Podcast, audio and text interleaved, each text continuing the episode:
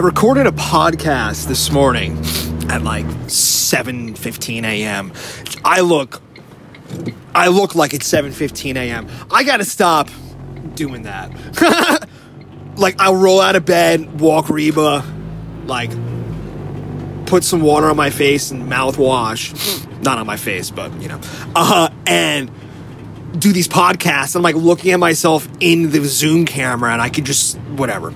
Anyways, I did this podcast this morning, and the author actually talked about moving. He was he's moving to San Francisco.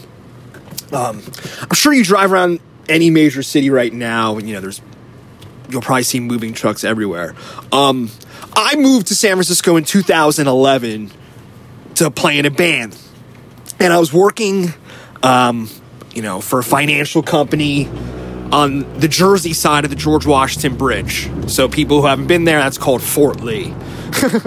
yeah. So I moved here, played guitar, did the whole thing, whatever. Um, when all this, you know, pandemic shit started happening, I, you know, I saw a lot of people moving. A lot of my clients moved. You know, I my dog walking business, Rough Paws. Um, so it's been a flip floppy kind of world. So t- talking to this author, he said he was actually moving to San Francisco, but he was living, you know, somewhere else until something, whatever. Um, and I think moving is good because moving is part of change, right? And uh, change is you know, so much of becoming a more whole person. Moving to San Francisco was the biggest change I could have made at that time in my life because I was like chubby. I was just got out of, you know, was just like pretty much just cheated on. Uh, got out of an awful relationship. Um, working some job I fucking hated.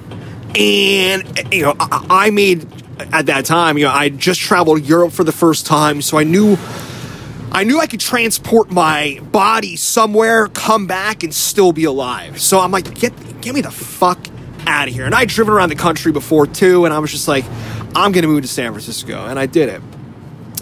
Um, if I hadn't have made that move, you know, I, I think about all the time what would have happened if I had stayed in New Jersey. You know, uh, I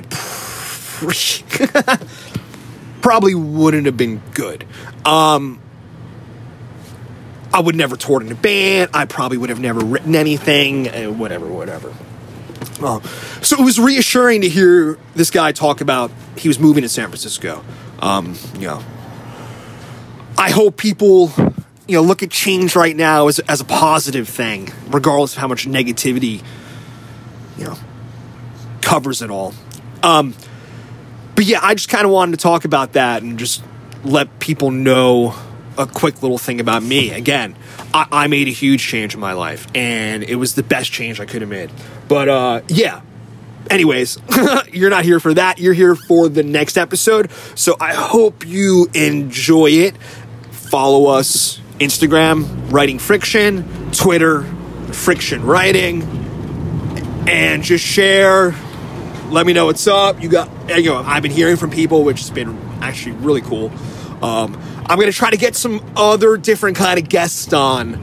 Um, possibly not authors, but creatives. And we'll see how that goes. Uh, who knows where that can lead. so, yeah, until next time. Thanks.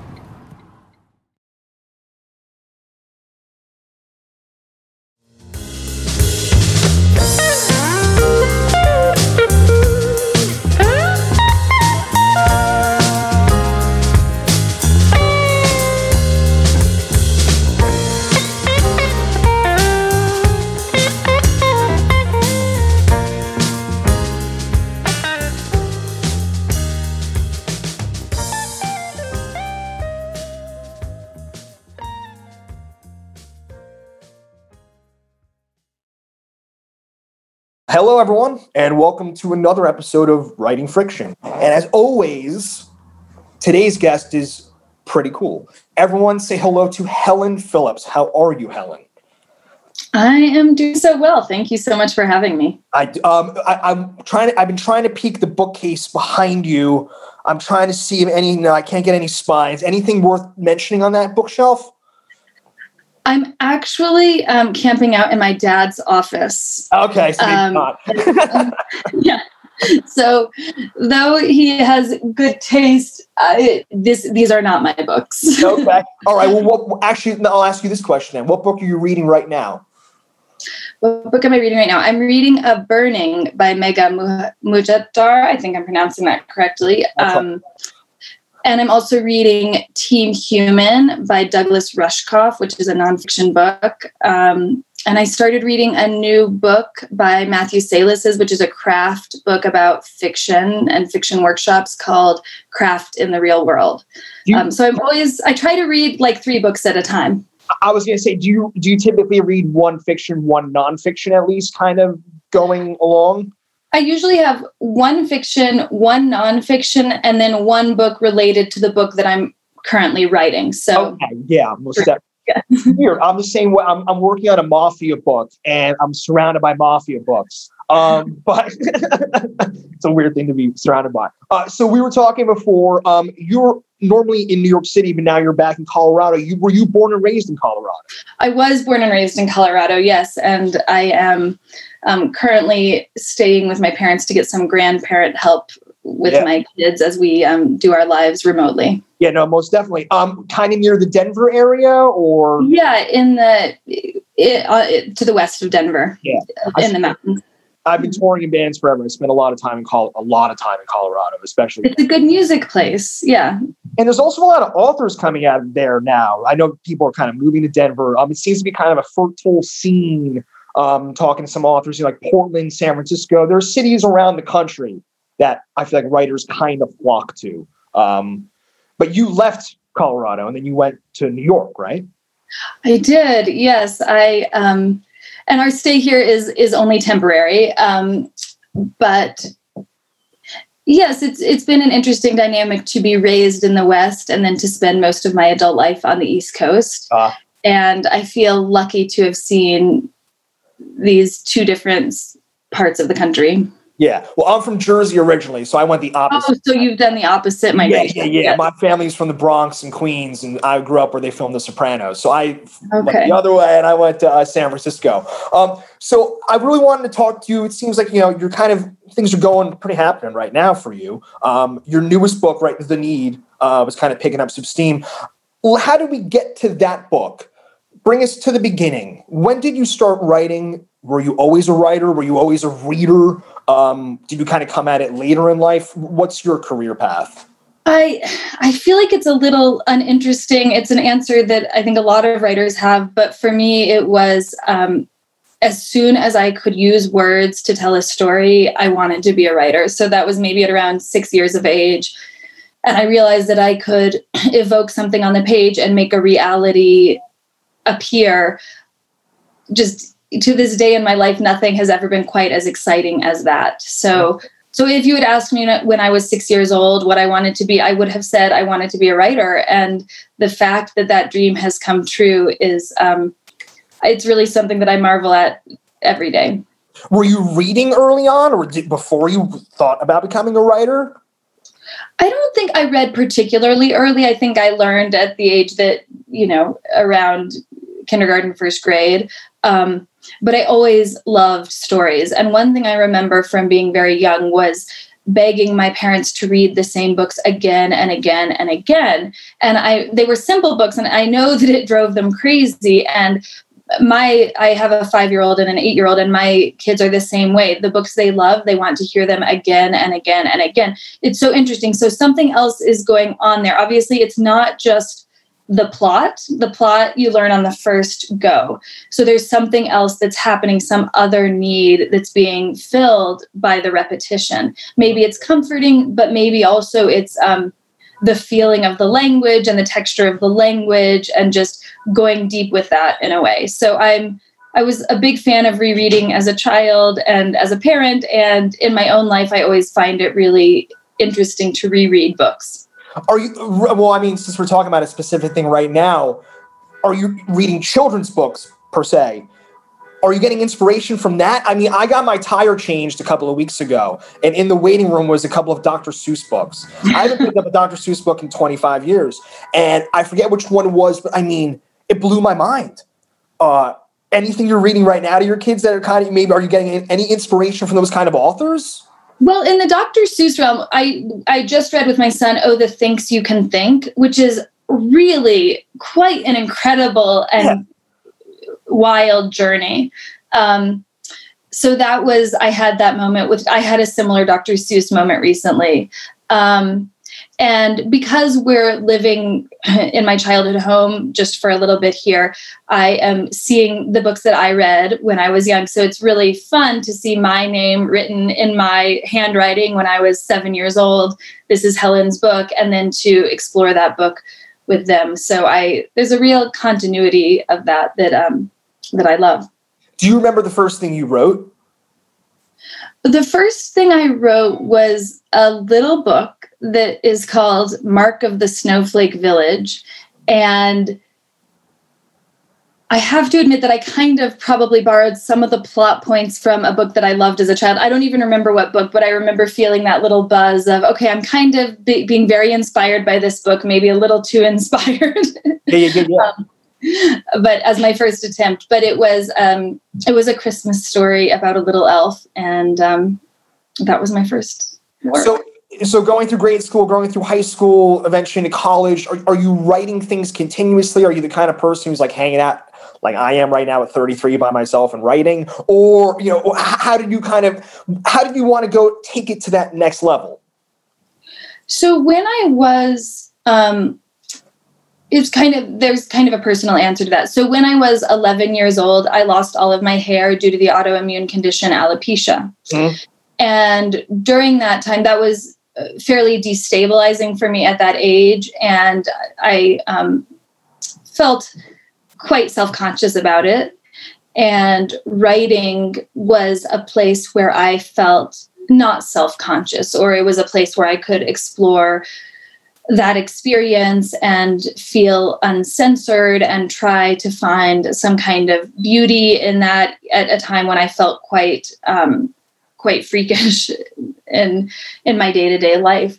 Um, and when I was a couple years around that time, when I was 13 years old, I made a New Year's resolution to write a poem, to read a poem every day and write a poem every day. So I really uh, was thinking, thought of myself. I was only 12, but I thought of myself more as a poet. And and until I was 21, I wrote a poem every day.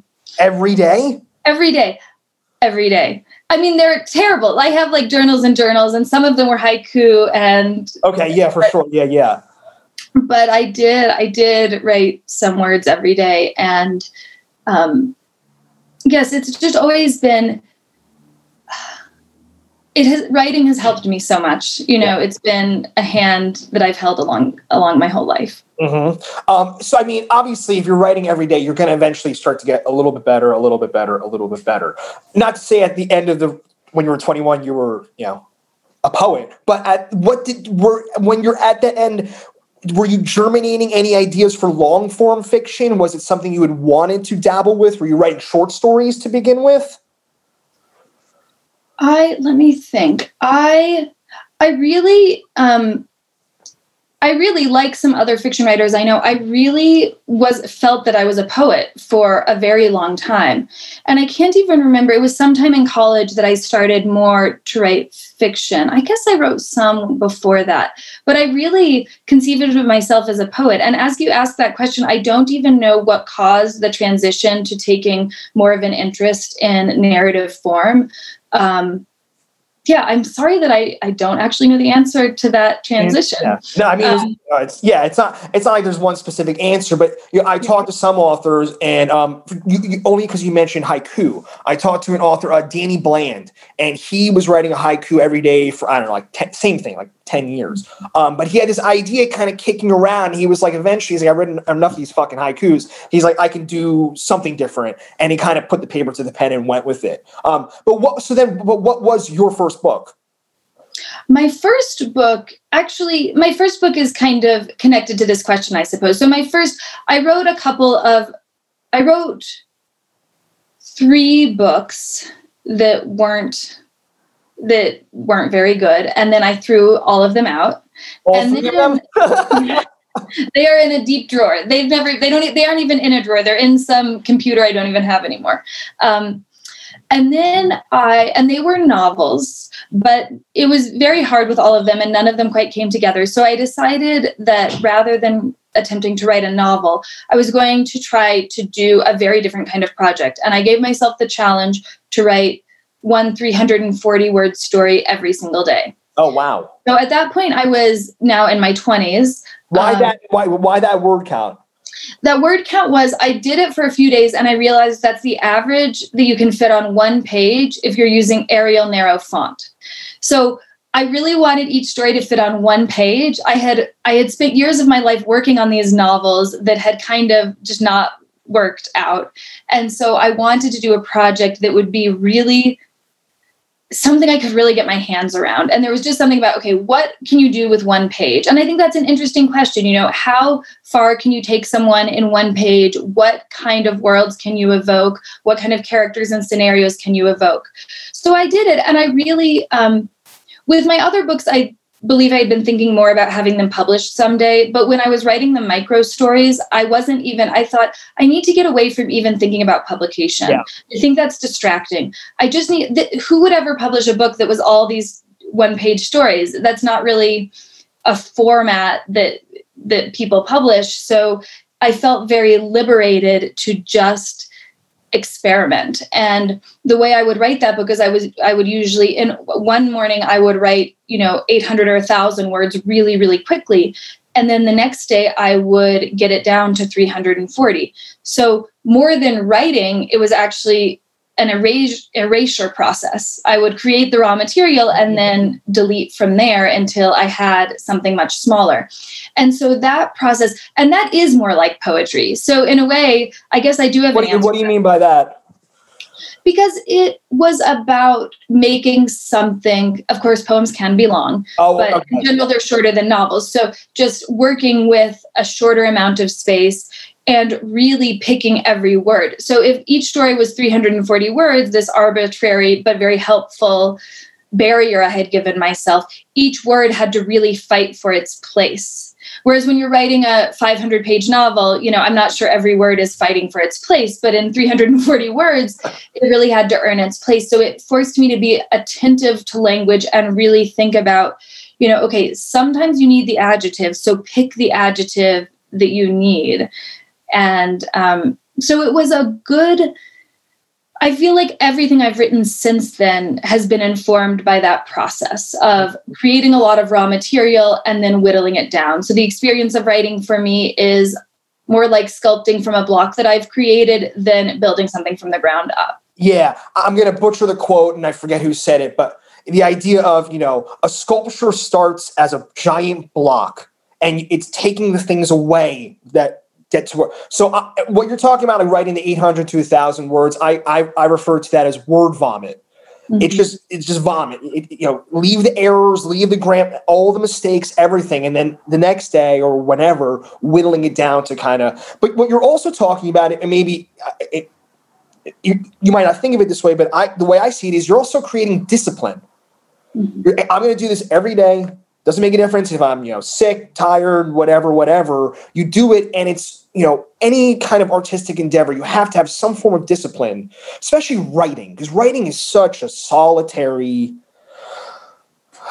thing, you know. And to have that discipline, to know that it's not always going to work, or you know, I don't have to get everything published. Um, things like that certainly help. Um, but when did you kind of did you make a turn in your head? Like, okay, well now I've done this. Now I want to get a book published. So I so that book it it it did actually end up being published by a small by a wonderful small press Leapfrog Press. So it found its way to publication despite that not being a central focus for me. Um, and that was a really wonderful experience to be with a small press for my first book. I loved it, and it's such a hands-on experience. And my um, husband, who's a visual artist, helped design the cover, and so that was a really wonderful place to begin. Um, and then after that, I did I did want to return to a longer narrative and think about what possibilities that had after evoking so many small narratives. And I actually then wrote um, a middle grade book because I wasn't yet ready to write a a book with a plot for adults. I, for some reason, entering the something about writing for kids and having a sustained plot felt right to me at the time. Mm-hmm. It was the right forum for me to experiment with a plot arc. I think, honestly, because I still believe that I was the best reader I've ever been in terms of my ability to fall completely into a narrative when I was, you know, 10 to 12 years old. I think that's a really magic time as a reader.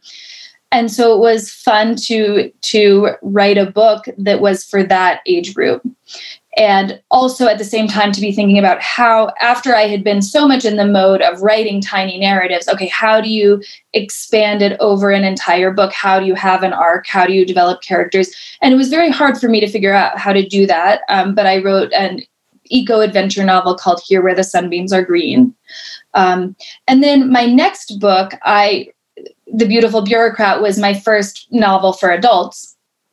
Um, and in that, I really tried to combine the things I had learned from writing, and yet they were happy, the book of micro stories, and the things I had learned from writing Here Where the Sunbeams Are Green, where I had a long, sustained plot. So, could I bring together a sustained, suspenseful plot and characters over time, along with um, an attentiveness to language and an interest in metaphor and imagery and um, kind of almost philosophy.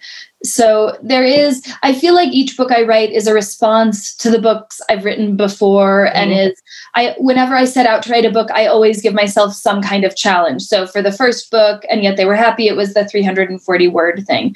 For the next book it was writing for children and doing an extended plot. And and so each one is born of a challenge um, I just want to go back a little bit. Um, and if there's some story, let us know. How did that first book get published? I mean, were you pursuing an agent? Were you kind of how did did you know someone? I mean, how did it get into the world? So it I actually at the time because I had written the three prior novels that had not you know the kind of in the drawer novels but my you never stopped those novels right you just left them where they were I finished, I mean, they're all complete, but they aren't successful. But I did have an agent who, um, who I actually, she's, we share the same hometown of Denver. Nice. Um, and I knew her from that. And she, um, she had actually shopped one of those novels around unsuccessfully. And she also shopped around the collection of microfiction and when she did send that to the big publishers, we got a lot of very nice rejection letters, but they were all sort of like, what genre is this? Because it even, they're these short stories, but they're, when if the book was finally published and it was reviewed, I was so um, interested by the different terms reviewers used for it because some called it short stories, some called it microfiction, some called it po- prose poems, some called it, um, a novel in linked stories. Some called it essays. Some called it memoir. I mean, every different you genre. Call it that, was very, yeah, yeah. that was delightful to me because I I just call it I call it I guess an intergenre collection, but I don't really. I it was trying to maybe be all of those things or be none of those things. But anyway, um, the big publishers were not interested in that kind of book what it was and so then i um, just I looked in Poets and Writers, which for anyone listening who's interested in getting into it, I highly recommend getting a subscription to Poets and Writers. That especially in the early years, but I still get it now. It was a real lifeline to me in terms of knowing what contests are out there and and just what's going on and feeling part of a community. So I, in the back of that, they list contests, and Leapfrog Press was having a publication prize. Oh wow! And so I submitted the book to that on my own, and I didn't actually win. I was a finalist. But the editor there, Lisa Graziano, called me after I didn't win, and she said, You know, I've fallen in love with your book, and even though you weren't the final selection, we want to publish your book as well. Um, Amazing. So that was how my first book came to be. Yeah, sometimes it helps to not win Sometimes it helps to be the final Yeah. you know. Well, so I mean, again, because your Yeah. book wasn't your well, your book was uh, oh, uh well, let's let's get there. So now you got three books out. You did the short story collection. You did your middle grade book, and Mm-hmm. then you did your first foray into long form fiction. What's going on in your life at that time? Are you do you have are you traveling? You have children at that point? Are you you're in school? Are you teaching? Are you doing? I did. So I got my MFA at Brooklyn College, Okay. um, which was a great way to have a community of writers. I think that was the most, I think there's a lot of um, questions about how useful an MFA is. And certainly when you look back over history, it's not like Shakespeare got an MFA, you know, it's not um, requisite. But for me, having, being part of a community, I, I wrote on my own for a year and I generated a lot of material, but it was a little, there are only so many times you can ask your partner and your sister to read your, your work. So it was great to build that community. Yeah. Um, and That's all right. you can edit it, right? it's, all, it's all good. okay. Okay, honey. I'm Podcasting in 2020. Yeah. No worries. um, thank thanks for your patience. Um, and and then I was um, adjuncting at Brooklyn College, and I was picking up some tutoring and just kind of fitting things together. And and then I, after some time, I um, got a job teaching full time at Brooklyn College, which Oh, okay. Wow. um, which is such an incredible place, and I felt, feel so fortunate to to have this job um, teaching in such an incredible borough in such an incredible city, um, and um, and what else was happening? The beautiful bureaucrat. I wrote the. I revised that when my daughter was around two years old Mhm. so I, I was having children at the time and um, yeah i actually finished up revisions for that book final revisions for the beautiful bureaucrat when i was a week before i gave birth to my son Well, so that, that, that that leads me to ask this question. Before children came into your life, were you a like a schedule routine kind of writer? Were you writing the same time every day? I yes and you're correct to surmise that that was how it was before i had children and since having children it's a little um, more complicated but Uh-huh. yes i would i um i mean i was always working different things and i was a college assistant doing administrative work for a while um, but i would always find a way I, I like it my preferred schedule is to write first thing in the day if it's possible um, and so that was i would write before going to work um, and i really hewed too closely to a schedule Mhm, mhm. Um, so that third book comes out. Now you got some kids. Things are going a little crazy. Now you're teaching. Uh, what's the fourth book? The fourth book was came out a, a year after the third, and it was um, also published by Henry Holt, and it's a collection of short stories called Some Possible Solutions. So that book I had been working on for years, writing stories alongside the other um, book projects I was doing. With the idea of it being a, a collection, or are you just writing stories? I was, I, I mean, I was just writing stories early on, and then I began to conceive of it more as a collection. But certainly, in terms of the things that I was interested in, it, I, I feel I, there's some writing cliche that every writer is just writing the same story over and over, and I think there is some truth to that. So they. All of the stories involve some kind of what if scenario that most of them involve some what if scenario that puts you in some kind of alternate reality. Like, what if you found out that your perfect match existed on a distant planet? Would you leave the life that you had to you have to go and join up with your perfect match? And or what if there was an ATM machine that could tell you what day you were going to die and you could have that information? So they all they they hold together in terms of imagining these what if scenarios and and playing them out. Might be better than some people's checking balance, but uh, I- Uh, all right, cool. So then that leads us up to the newest book, which uh, uh, has this the newest book been your, your highest level of success as an author. Um, you know, can you also can you talk a little bit about the National Book Award process? We've heard some authors talk about that, and I've heard very different stories. Uh, maybe you can clue us in your experience with, with all of that. Um, Yeah, I would say that the need, um, yes, the need received the most critical attention and the most, um, and it was uh, long listed for the National Book Award. Um, so my experience with that was I, I didn't even realize they were going to announce it. They announced it one day. I was shocked to be on the list.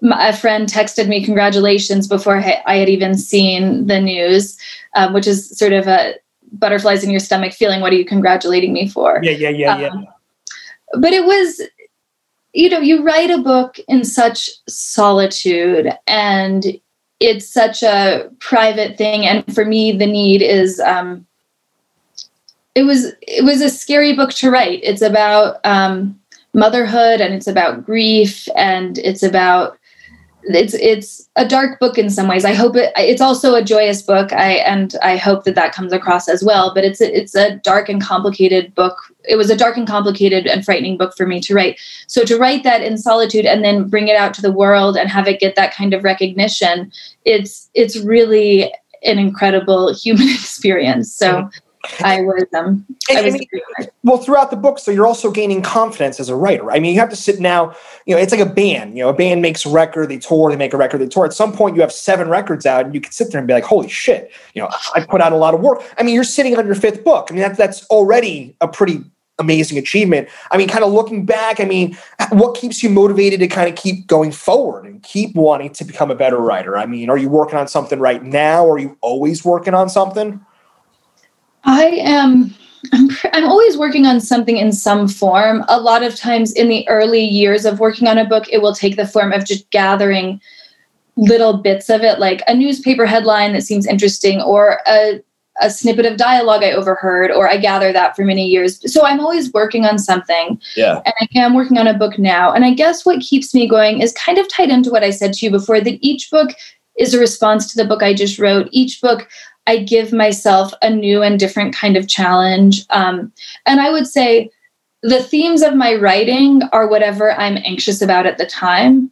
And so I, I guess I don't think I'll ever run out of material because there's always some new anxiety that I'm that I. You're talking to a Jew from Jersey, trust me. Yeah. Um, the anxiety is is always present, and I um, writing is a way to explore that and understand it. And I I can't imagine. I don't know, but at the same time, yes, it's amazing to be sitting on top of five books. But I always feel like a beginner. Mm-hmm. I think it, it's a Hemingway quote We are all apprentices in a craft where no one is master. I think that's such an accurate writing quote. And it's it's not like when I sit down to write, I'm like, oh, I've, I've, I've written five books. I got this one. It's always a feeling of, what am I doing? I don't know how to do this. I, I thought I maybe knew how to do this, but I actually still don't know how to do it.